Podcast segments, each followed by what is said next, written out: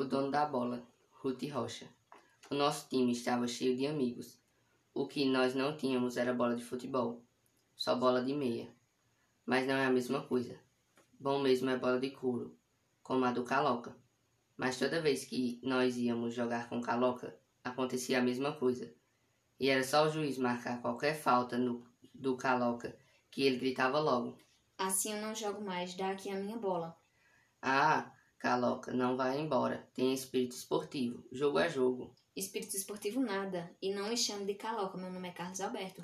E assim, Carlos Alberto acabava com tudo que era jogo. A coisa com começou a complicar mesmo quando resolvemos entrar no campeonato do nosso bairro. Nós precisávamos treinar com bola de verdade para não estranhar na hora do jogo. Mas os treinos nunca chegavam ao fim. Carlos Alberto estava sempre procurando encrenca. Se o Beto jogar de centralvante, eu não jogo. Se eu não for o capitão do time, eu vou embora. Se o treino for muito cedo, eu não trago a bola. E quando não, faz, não se fazia o que ele queria, já sabe, levava a bola embora e adeus treino. Catapimba, que era o secretário do clube, resolveu fazer uma reunião. Esta reunião é para resolver o caso do Carlos Alberto.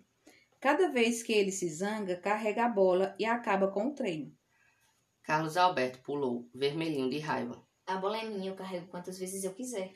Por isso mesmo. E por isso que nós não vamos ganhar campeonato nenhum.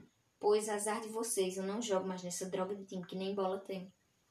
E Caloca saiu pisando duro, com a bola debaixo do braço. Aí, Carlos Alberto resolveu jogar bola sozinho. Nós passávamos pela casa dele e víamos. Ele batia a bola com a parede. Acho que a parede era o único amigo que ele tinha.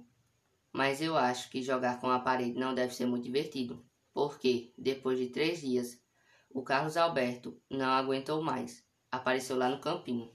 Se vocês me deixarem jogar, eu empresto a minha bola. Carlos Alberto estava outro, jogava direitinho e não criava caso com ninguém. E, e quando nós ganhamos o jogo final do campeonato, todo mundo se abraçou gritando: Viva o Estrela d'Alva! Futebol Clube! Viva! Viva! Viva o Catapimba! Viva! Viva! Viva o Carlos Alberto! Viva! Então o Carlos Alberto gritou: Ei, pessoal, não me chame de Carlos Alberto, podem me chamar de Calão. João, deixe de agora com o menino, que isso pode se virar por cima de você. E você deixa de conversa, nunca vi alguém mais mole do que você, Chico.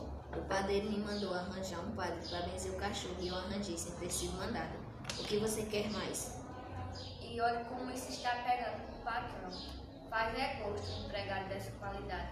Muito pelo contrário, eu ainda hei de me vingar do que essa, ele e a mulher me fizeram quando estive doente. Três dias passei em cima de uma cama para morrer e nem um copo de água me mandaram, mas fiz esse trabalho com gosto.